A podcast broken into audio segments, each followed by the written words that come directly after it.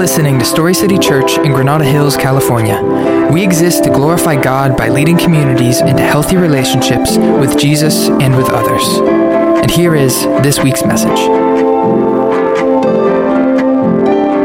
This time we have uh, Stephen, and he's going to read a statement for us for uh, Juneteenth. Good morning, everybody.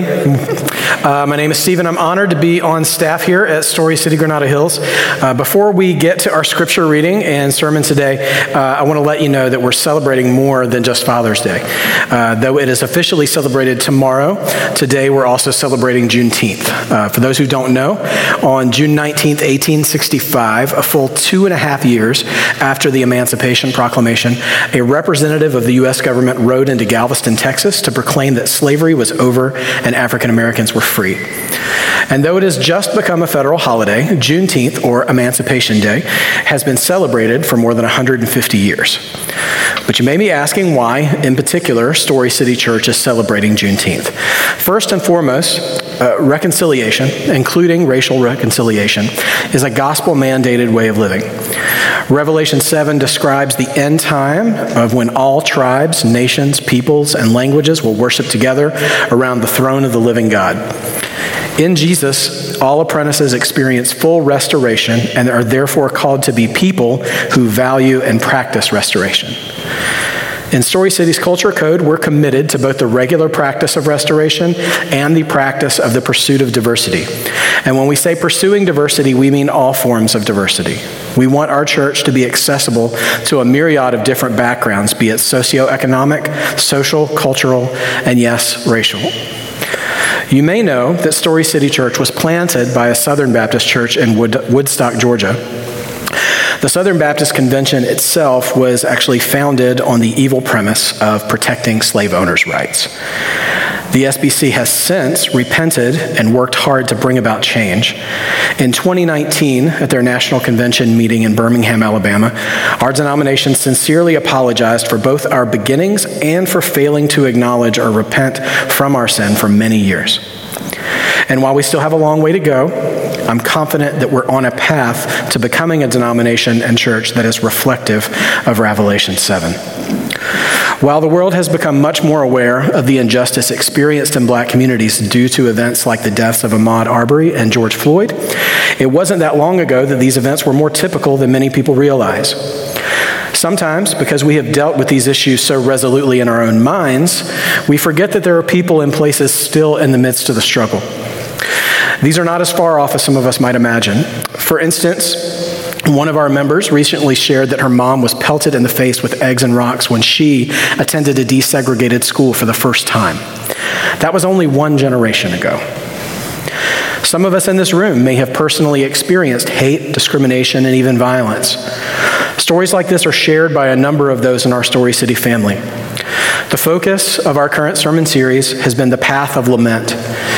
There are two main reasons to walk the path of lament. The first is when we are not in alignment with God's character, word, or will.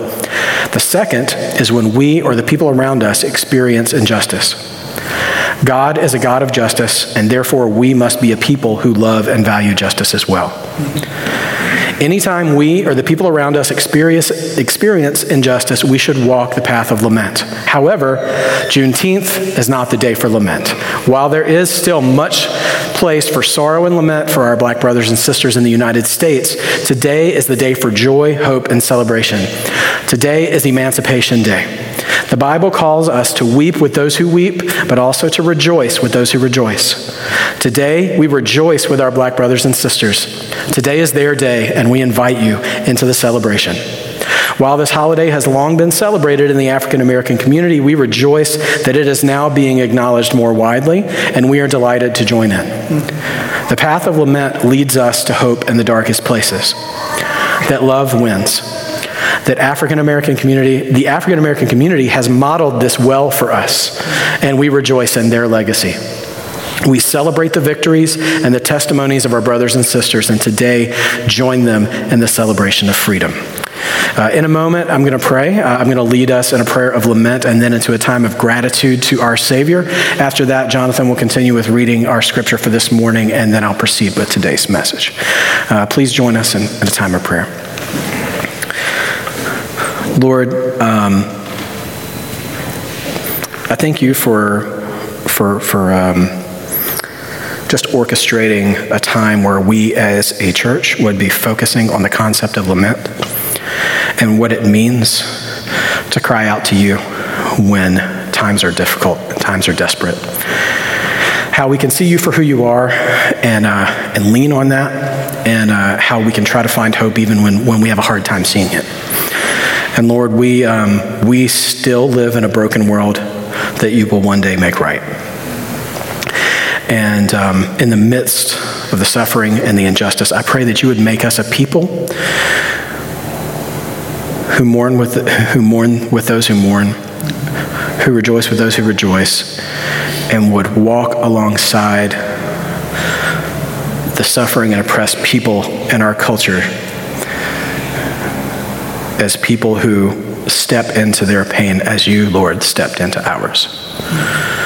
Lord, you gave of yourself for us, and help us to give of ourselves for one another to your glory. We thank you, God, that you are God who has promised us that it is not going to stay this way forever, that you will restore all things, you will make every sad thing untrue, you will bring justice to the injustice in your time and in your will. We lean on that, God, in the days where it's hard to see, but we trust you and we love you and we thank you for being the defender of the innocent and for being a God who makes all things new. In Jesus' name, amen. If you want to stand with me for the reading of our, for the scripture today, it's Psalm 10. And uh, at the end of the reading, I'm going to say, This is the word of the Lord, and I'm going to invite you to respond, Thanks be to God. We're starting in verse 1. The Bible says, Lord, why do you stand so far away? Why do you hide in times of trouble? In arrogance, the wicked relentlessly pursue their victims. Let them be caught in the schemes they have devised. For the wicked one boasts about his own cravings. The one who is greedy curses and despises the Lord. In all his scheming, the wicked person arrogantly thinks there's no accountability since there's no God. His ways are always secure. Your lofty judgments have no effect on him. He scoffs at all his adversaries. He says to himself, I will never be moved. From generation to generation, I will be without calamity. Cursing, deceit, and violence fill his mouth. Trouble and malice are under his tongue. He waits in ambush near settle, uh, settlements. He kills the innocent in secret places. His eyes are on the lookout for the helpless. He lurks in secret like a lion in a thicket. He lurks in order to seize a victim. He seizes a victim and drags him in his net. So he is oppressed and beaten down. Helpless, helpless people fall because of the wicked one's strength. He says to himself, God has forgotten. He hides his face and will never see.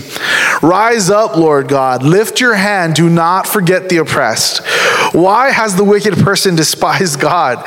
He says to himself, You will not demand an account, but you yourself have seen trouble and grief, observing it in order to take the matter into your hands. The helpless one entrusts himself to you. You are a helper of the fatherless. Break the arm of the wicked, evil person until you look for his wickedness, but he can't be found. The Lord is king forever and ever. The nations will perish from his land. Lord, you have heard the desire of the humble. You will strengthen their hearts. You will listen carefully, doing justice for the fatherless and the oppressed, so that more so that mere humans from the earth may terrify them no more. This is the word of the Lord. Thank you for that, Jonathan, uh, for sharing this morning. Good morning again. Um, I had to make sure I didn't write the same intro twice since I was going to come up here early. Um, I'm happy to be up here with you today to continue our series on the Psalms of Lament and celebrate Juneteenth and Father's Day as well. Uh, in preaching today's passage that concerns justice for the fatherless and the oppressed, and in partnering with my wife in helping to raise four really amazing African American adopted children, I'd like to take a moment before we really get into the meat of the message today to tell you a story. uh, a story about being a father and looking for hope and justice for the fatherless and the oppressed. So, uh, for those of you who are new here today or don't know me and my family very well or have never met my children, uh, they're actually, make sure this is still accurate, all serving in the kids' ministry this morning. So, uh, I get to talk about them, so don't tell anything. Um, but all four of my children, they were born in the country of Uganda. And I would like to talk a little bit about the adoption process of my oldest two children, Molly and Jude. Um, so Molly and Jude, they were actually, even though they're the oldest, they were they're the two most recent kids um, to come into our family. So uh, I don't want to explain the order in which we got our children. It'll make your eyes cross. It, it was just it was all out of order. Just just know that. Um, but that's how the Lord worked. And so um, anyway. They're the two most recent kids to come into our family and have been with us come Wednesday. Uh, it'll be five years uh, that they've been with our family uh, united. They, like all of my children, have a phenomenal story that's worth telling, even uh, if or when they decide to tell it. But in bringing our family together, the Lord gave Allison and I a pretty incredible story, too. Um, when we agreed to pursue the adoption of Molly and Jude, we actually had already been approaching the end of a pretty difficult season in adopting our youngest son, Solomon. Uh, because of the circumstances that are they're a much longer story that I won't trouble you with now, we were compelled to make a hairpin-like turnaround and jumping right back into the adoption process before his process was even fully done. Um, from the time that we decided to pursue bringing Molly and Jude into our family, it took three years before they would come home. And those three years were, of course, long, and not one of those days was easy. In fact, until they had plane tickets in their hand and were seated on the plane, um, those days only got darker the deeper that we got into the process. Um, in that three year process to bring our family fully together, uh, just a few samples for you guys. We had a Ugandan attorney drop our case out of nowhere, and you can't exactly find a new foreign adoption attorney at the bus stop on the bench. Uh, they don't advertise for that around here very much. Um, a period of time after that, uh, the adoption agency here in the U.S. that we had placed our trust in shut down suddenly uh, because one of its owners had decided to steal all of the family's funds and leave the country um, with no way for us to recoup what we had lost. Um, when we actually made it to Uganda to begin court proceedings, we were met with pushback from corrupt foreign officials who were seeking their own personal gain and corrupt extended relatives who sought to harm our children by giving false testimonies regarding their story. Uh, not only were things difficult in dealing with the Ugandan government, but things were also difficult with the American government as well. Imagine that. Um, immigration is a difficult process for people to navigate, um, but it got especially and unnecessarily more difficult during this season of life due to American politics. Um, in the words of Forrest Gump, that's all I have to say about that.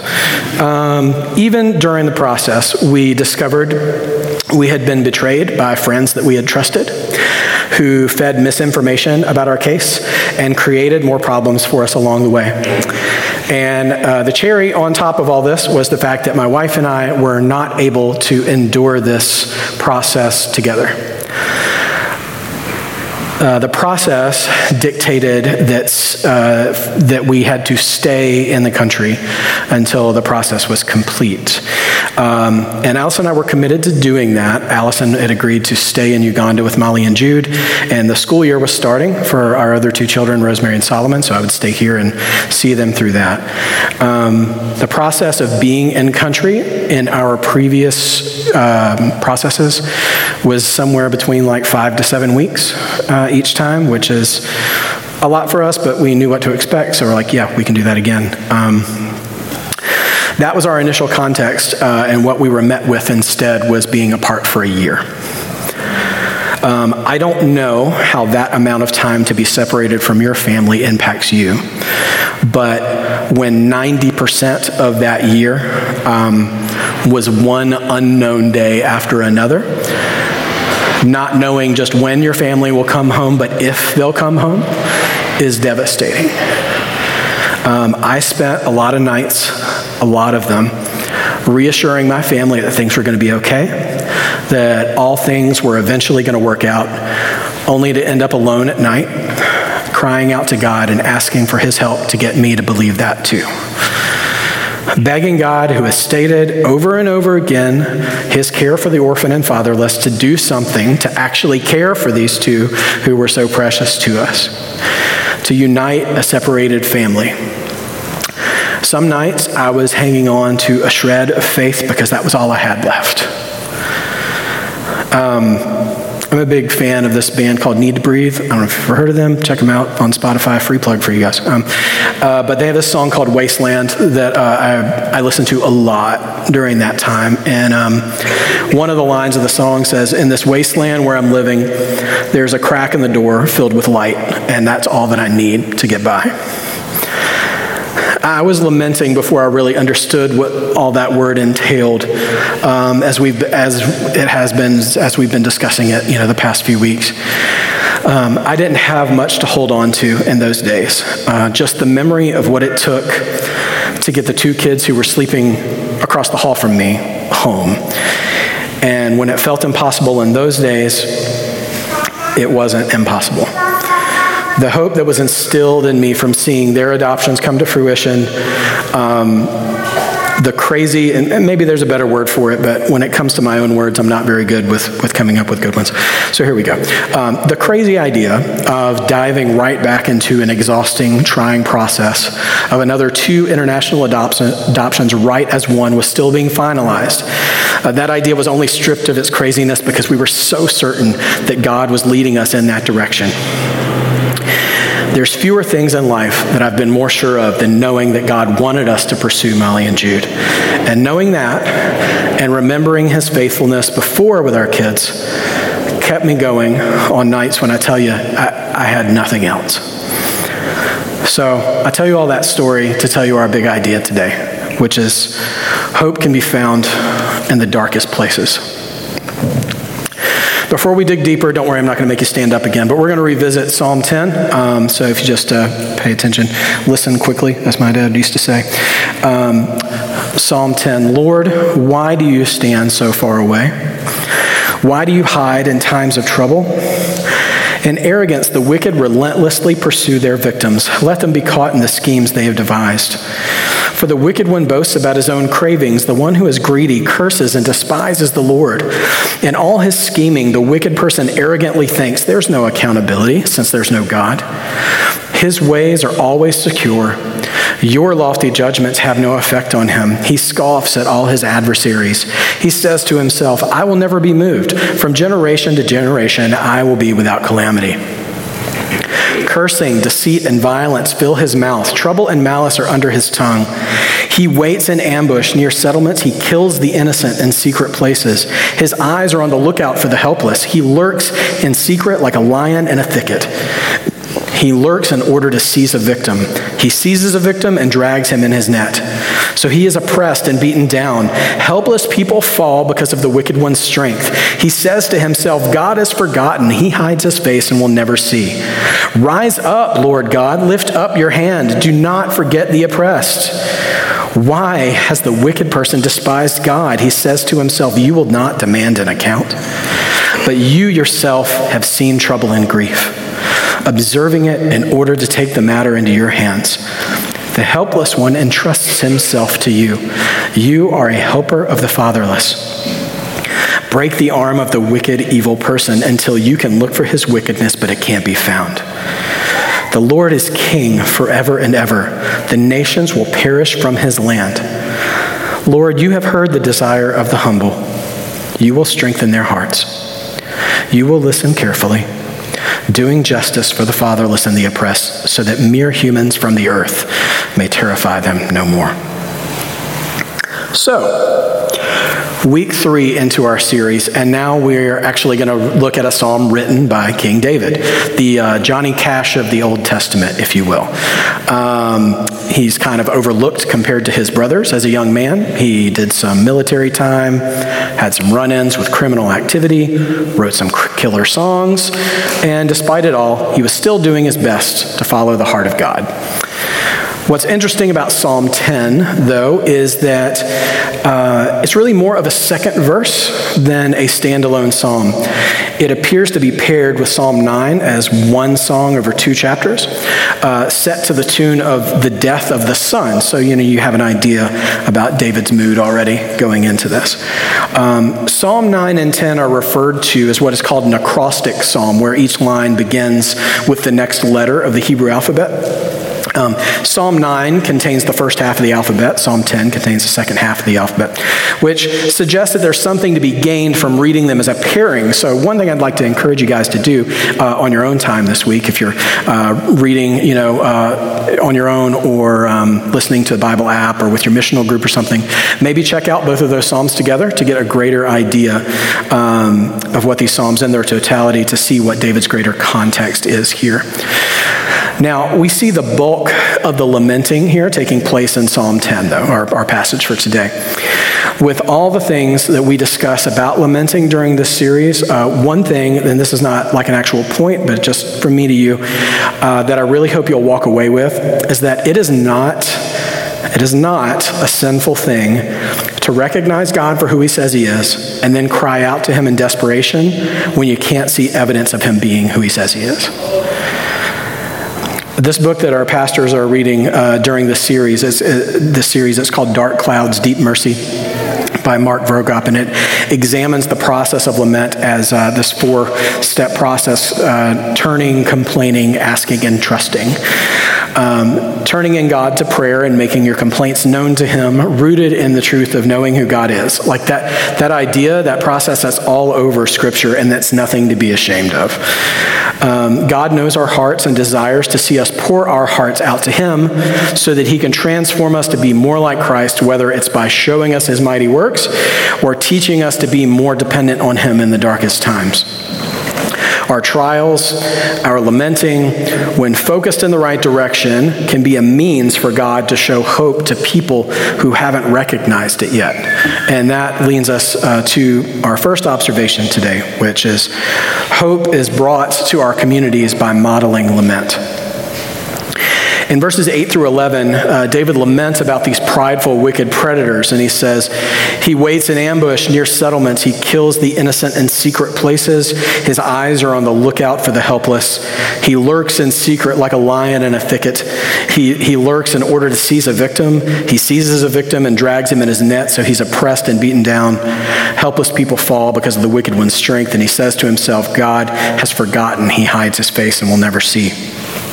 Um, according to a uh, cultural backgrounds study Bible I was using preparing for this morning, um, in verse 8, when he talks about being near the settlements to ambush people, um, most, most Israelites, actually, they, they lived in unwalled villages clustered close to larger walled cities.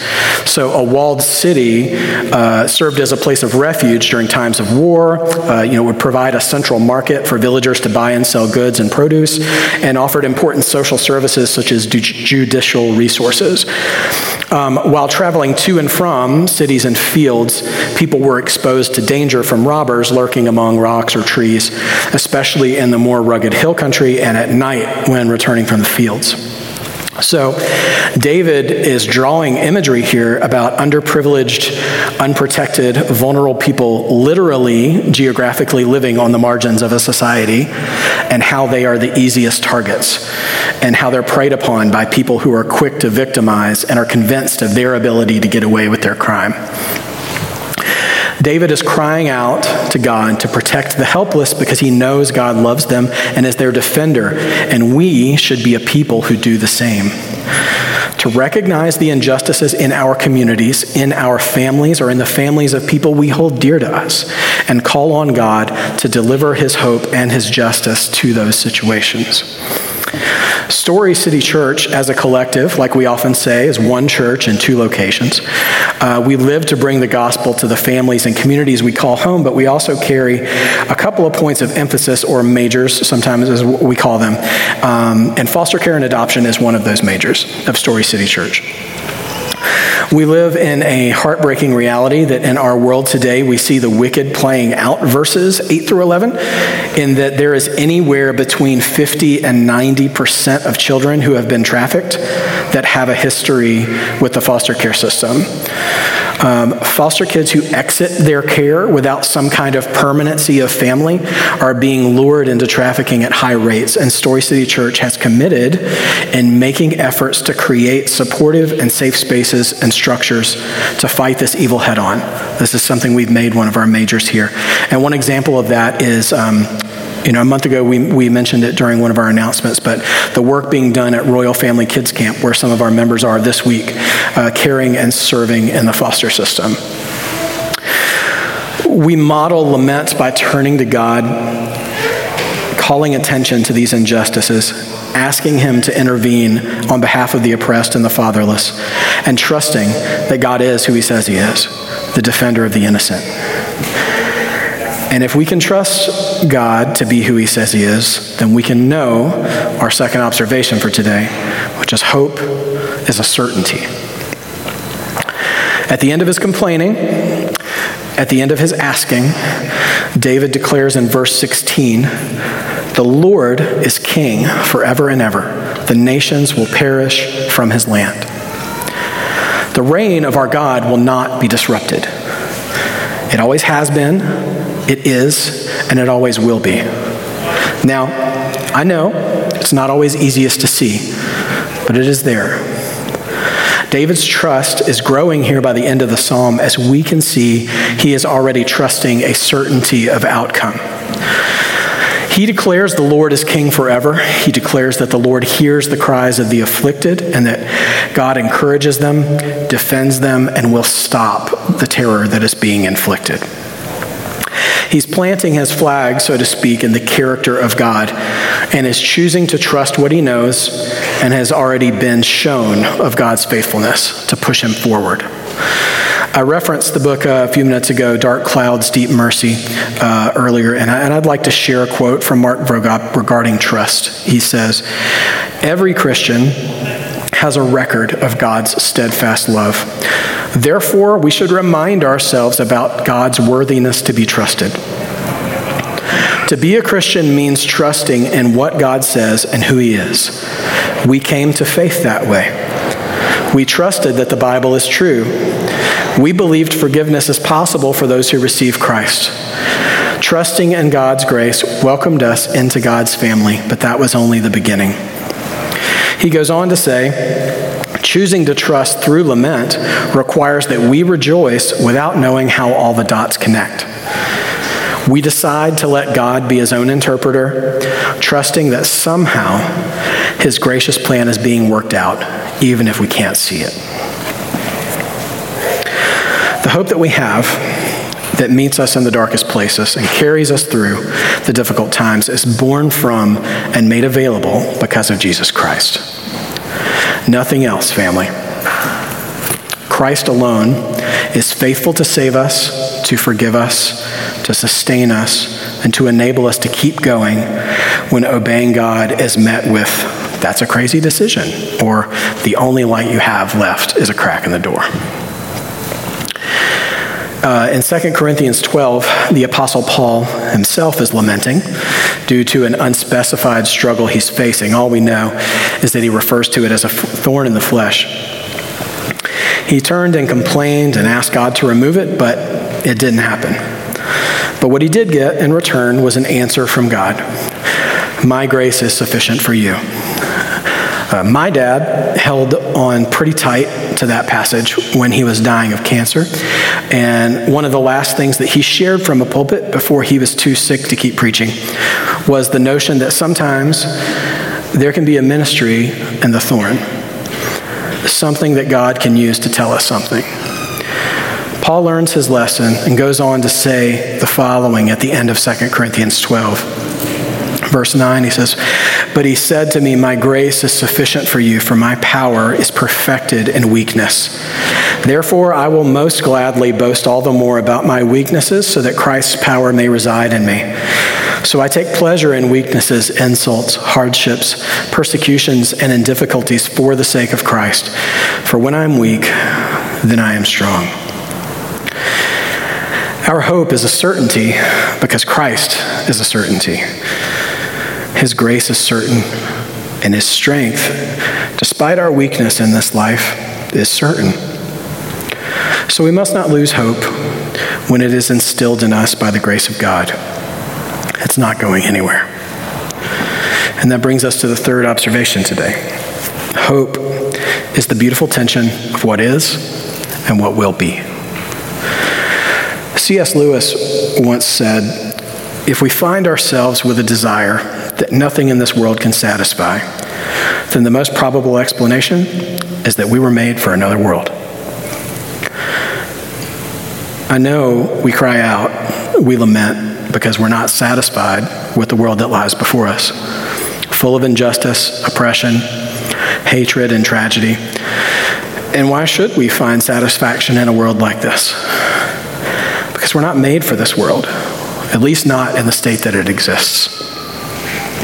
Our world has been broken and cursed ever since sin entered into it. So, of course, it would make sense that our souls balk. They react and grieve when we witness injustice in our communities, whether it's someone being separated from their family, children in foster care getting mistreated, or as I mentioned in our Juneteenth statement, um, Ahmaud Arbery, who was gunned down in the street while going for a neighborhood jog. We were made for more than what we see now. And we get a glimpse of what's to come when we experience and share the love of Jesus with one another.